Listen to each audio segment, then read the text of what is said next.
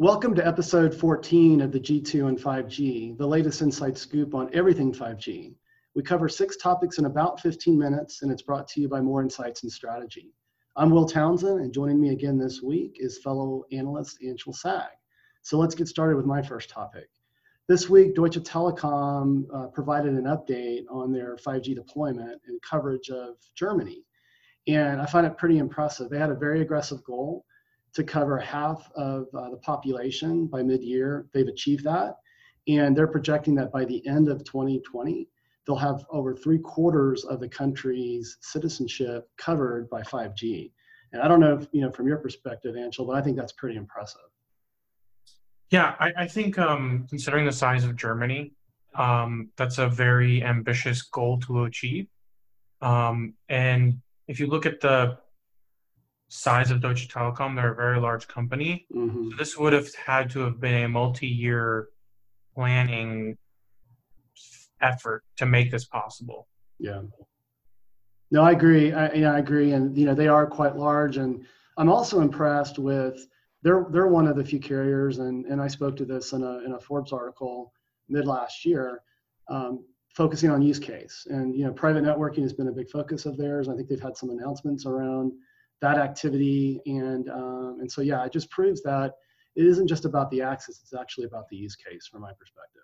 Yeah, and I think also probably helped that they had some buy-in from the government um, because, you know, getting the spectrum freed up where you need it and getting the permits that you need if you need to add more sites, um, it's definitely a, a, cooperative kind of uh, approach. Yeah, and you know they've been very vocal in in the past around putting some controls on these spectrum auctions because as we know um, you know these you know these auctions like they they they kind of from my perspective spin up and generate billions and billions of revenue.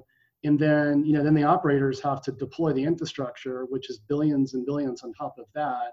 And so um, yeah it's you know it's, it's a quite interesting dynamic but uh, it'll be interesting to see how they track to that goal of you know getting three quarters of uh, that coverage by the end of the year. But let's shift to your first topic. And Qualcomm announced earnings this week, correct?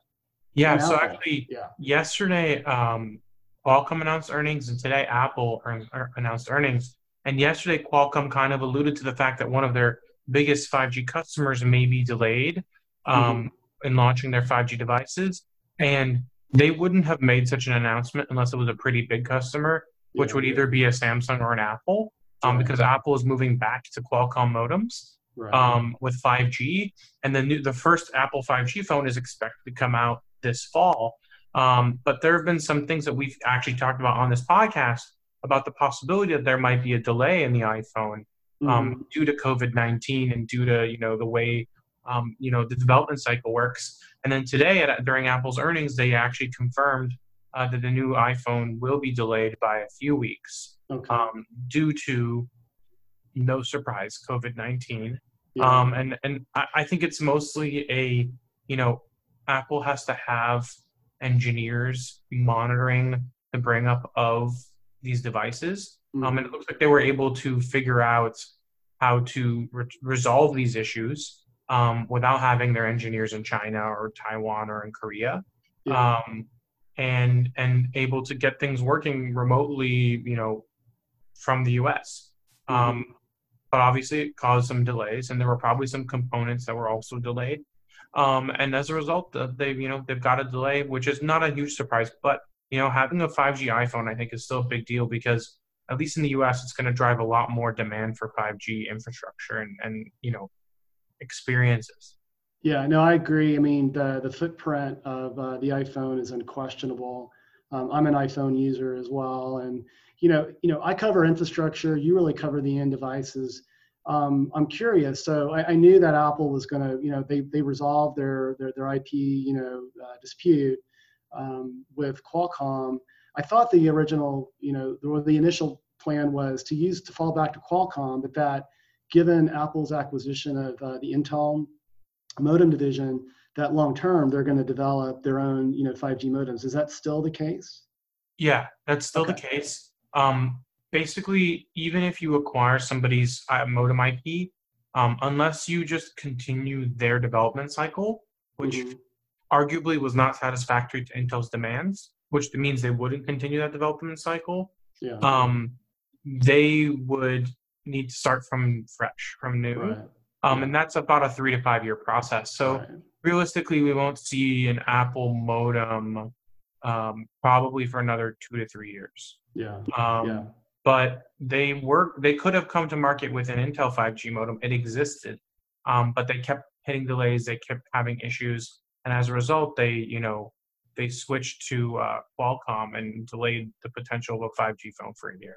Yeah, yeah, that makes sense. You know, in a former life, you know, I did product marketing, and uh, yeah, I mean, the, these roadmaps, you know, it, it's not a flip of the switch. You know, it takes a quite a bit of uh, engineering work, and you know, Apple has historically been obviously they're a very they're a closed ecosystem not very they, they are a closed ecosystem so they, they want to control very tightly you know not only the software stack but the hardware stack as well so yeah it'll be interesting to see how that rolls out. Let's hit my second topic this week and um, uh, i've been a big advocate of uh, cbrs and um, the democratization of spectrum and uh, the pal auction launched and uh, initially it's generated over $500 million I know you're going to talk about the T-Mobile analyst call that we were both on earlier today. T-Mobile couldn't comment on on CBRS because they were also participating in the auction. But what I find very compelling about you know um, the uh, the PAL is that it's giving uh, opportunities to enterprises and school districts and hospitals um, access to licensed spectrum so they can de- uh, de- deploy these you know, initially LTE and eventually, you know, 5G, you know, private networks. And I, I really believe that it's uh, it's going to be very disruptive and it's going to it's going to really kind of accelerate that whole adoption. Uh, do you have any any thoughts on that subject? I think the whole CBRS uh, and PAL auction situation is is kind of convoluted. Um, mm-hmm. I think it I think it adds complexity to the spectrum landscape um, but it also gives people access to spectrum where they couldn't get it before. Right. Um, because it's you know because CBRS is a more shared band. Right. You know, it adds complexity to the radio um, environment. So mm-hmm. I think it will add cost um, in some scenarios, um, but I also think that it will um, give access in places where it just wasn't possible. I agree. I agree. And you know, Apple supports um, that spectrum with their current, you know, iPhone solution. Samsung as well. So, from a device perspective, um, it's ready. I agree with you. It's going to uh, introduce complexity, and uh, OnGo Wireless was formed to try to to manage that complexity and provide a very easy way, uh, not only to manage, you know, and, and facilitate, you know, um, the auction of all of this, but uh, to help you know with the deployment because you're going to have you know enterprises that are very capable like the larger automobile manufacturers that are going to want to implement it for uh, factory automation.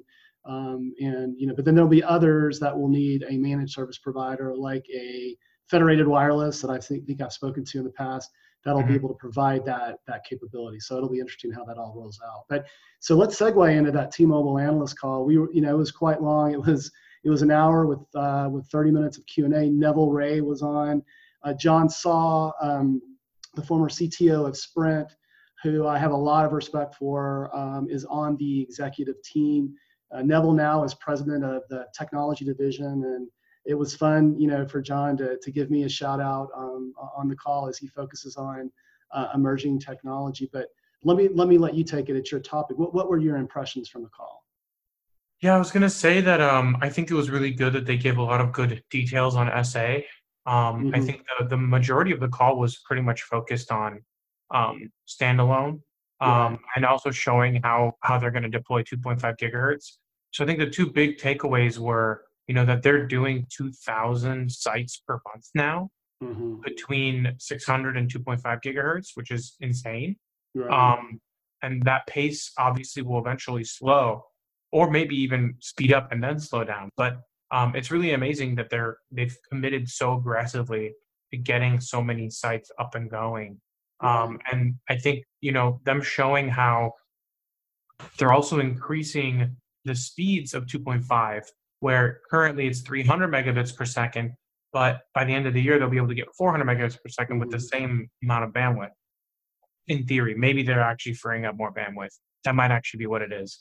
But right. um, you know, I, I think it's just amazing that they're going to be able to pull an average of 400 megabits per second um, because the reality is we've already seen in some early tests that 2.5 gigahertz um, does north of a gig when you you have enough yeah. bandwidth. Yeah. Um, so I, I, think it's really promising. They you know they're they're really they're really hammering home uh, the SA stuff, especially saying that they might be the first ones in the world, um, unless somebody decides to do a very small deployment and undercut them. Um, but I, I think they'll probably be the first ones with a nationwide deployment. Um, and it's just fascinating how fast and rapid they've been with getting their 5G network up and running and deployed and getting coverage. Um, I think it's you know their claims of being ahead of the competition. I think are somewhat valid, mm-hmm. um, especially when you consider that um, you know they're way ahead of both their competitors in coverage, and their LTE speeds are still pretty solid. Right. Um, and 5G average speeds are still pretty decent. Admittedly, they're not much better than LTE, but I think those will change vastly as 2.5 rolls out.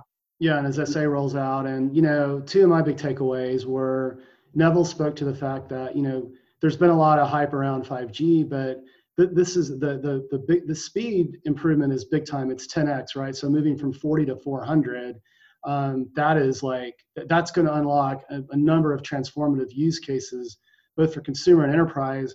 I would have liked to have seen uh, Neville and the team speak more to what they're going to do with business and with um, the assets that Sprint brings because T-Mobile's been a very consumer-focused company. They've been very disruptive there. Light on uh, the enterprise services. Sprint brings a lot of capabilities. They've launched um, their Curiosity IoT network, headed up by Ivo Rook, and um, they've you know they've, they've, they've been delivering uh, re you know kind of repackaged SD WAN services and those sorts of things. So I think that's important. And the other thing that that really struck me as impressive and you and I have written about this. You know, we, we both wrote an article together on the whole layer cake. And for those of the uh, of our viewers that don't know what that means, it's it's this whole notion of with Sprint and T-Mobile coming together uh, post merger, they have a very compelling spectrum footprint. They've got low band, mid band, and high band, and that's what's going to allow them ultimately to deliver ubiquity uh, with, with, a 5G network. You know, millimeter wave in urban areas it requires lots of intensification, but you know to serve um, the broader audiences, albeit at you know slightly lower speeds with that low and, and mid band. The other thing I was going to say is I would have liked to maybe see more um, commitments to latencies, like actual latency, right. Mm-hmm. um, or maybe get some figures on what their real real latency is like. Um, I guess we'll find out soon. Um, but mm-hmm. maybe they're just tightening it up and waiting until they actually launch the network to give latency because ultimately latency is one of the big big benefits of 5G, especially with standalone. Um, and they said that they had to rip out their core and put a new core in to uh, be able to do SA. So yeah, I'm very excited to see where this goes, and they're definitely um, paving the way in a lot of ways. Yeah, I agree with you. Latency, from my perspective, you know, we've both written about it on on Forbes, but uh, it's the game changer. You get under five milliseconds, and then you're enabling you know crazy use cases like real-time streaming video that can be responded to. That's what's going to support autonomous you know driving and vehicles, and you know just unlock a whole host of just very disruptive use cases. So it'll be interesting to keep our uh, our eyes on on T-Mobile and share you know our insight and input as we see that you know mature and grow uh, with T-Mobile. So let's hit my third topic this week. And um, I've written about um, satellite, and you know, there's been a space race around low orbit, and mm-hmm. OneWeb was the leader. Um, you know, Tesla has come out, and they want to provide low orbit satellite capabilities to, you know, pre- be able to provide you know broadband and you know rural areas and that sort of thing. And it's right. no secret, OneWeb has had some hard you know economic times. They declared bankruptcy. This week it was announced there's a consortium that's been put together that is going to try to resurrect OneWeb because they did a lot of work. They were they were years ahead of Tesla and and and even you know I think Dish you mean, uh, yeah. You mean SpaceX, right? SpaceX. What, what was I saying? Yeah, you were saying Tesla. Tesla. I'm sorry. Yes. Yeah. yeah. Starlink, right? I've got Elon Musk on the mind, right? So yeah, SpaceX. So so that's encouraging because you know I believe that low orbit satellite will take some time.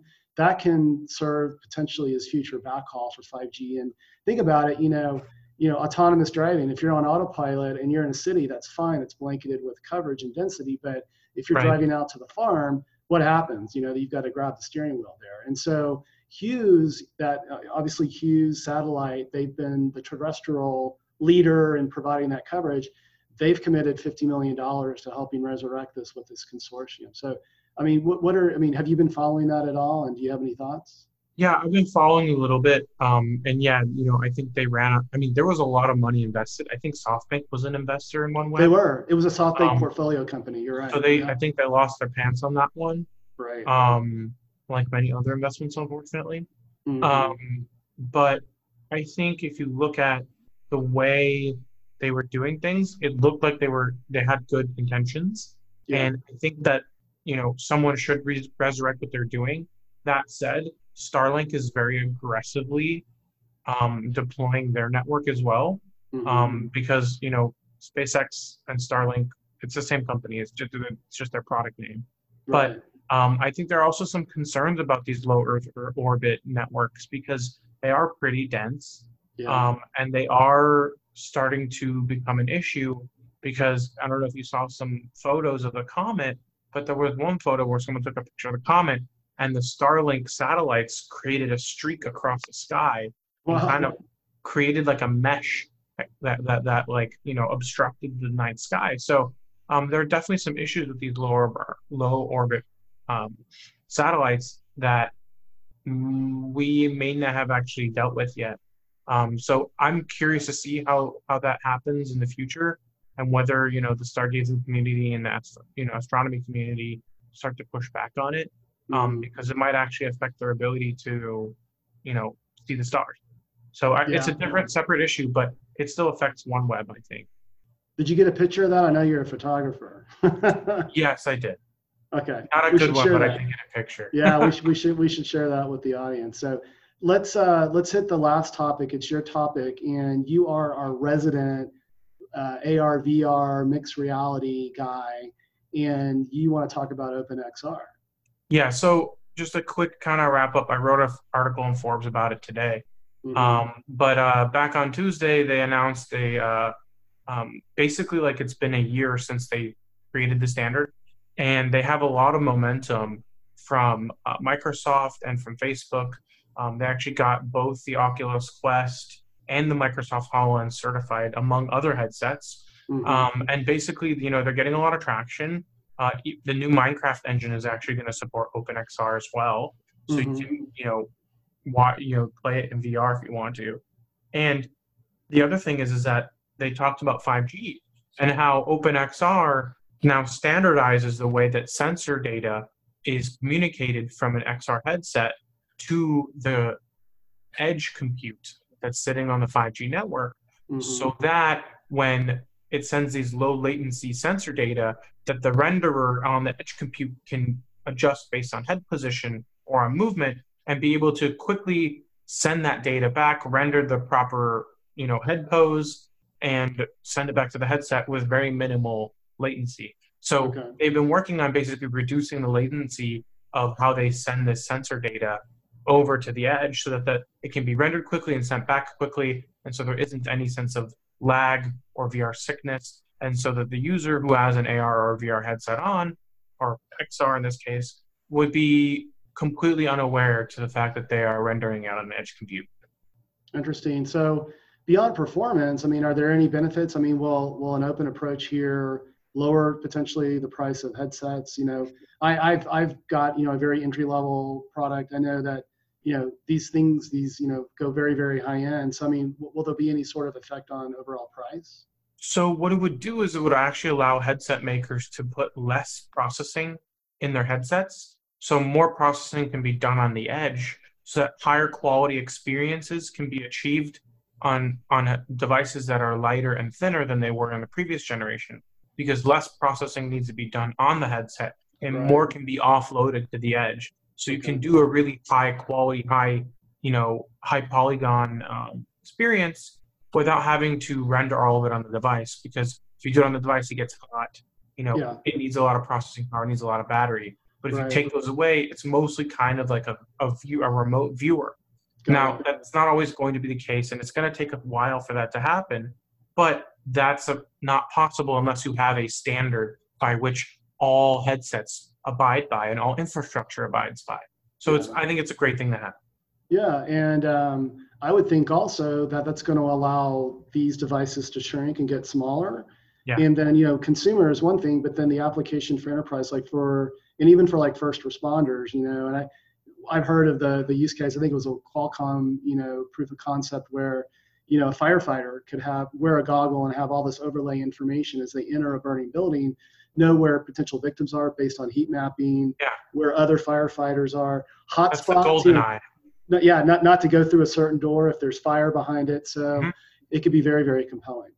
Yeah, and the thing is, there's already some glasses out there that makes that compromise, but there isn't edge compute to, you know, prop them up exactly. in a way to yeah. give them more graphical capabilities. So they basically just like smart glasses right now. But the yeah. idea is to get what what a good pair of smart glasses look like to run like an AR headset with full both eyes and you know 3D yeah, it'll be exciting to see what uh, what results from that in the future. So, hey, well, that wraps up another great episode this week. Why don't you take us home? Sure. Uh, we hope our viewers and listeners found this week's topics interesting. If anyone out there would like to reach out to us on a specific subject around 5G they would like for us to cover in a future podcast, please reach out to us on social media. Will is at Willtown Tech, and I'm at Anshel Sag on Twitter. So please have a great weekend and Please tune again next week. Thank you.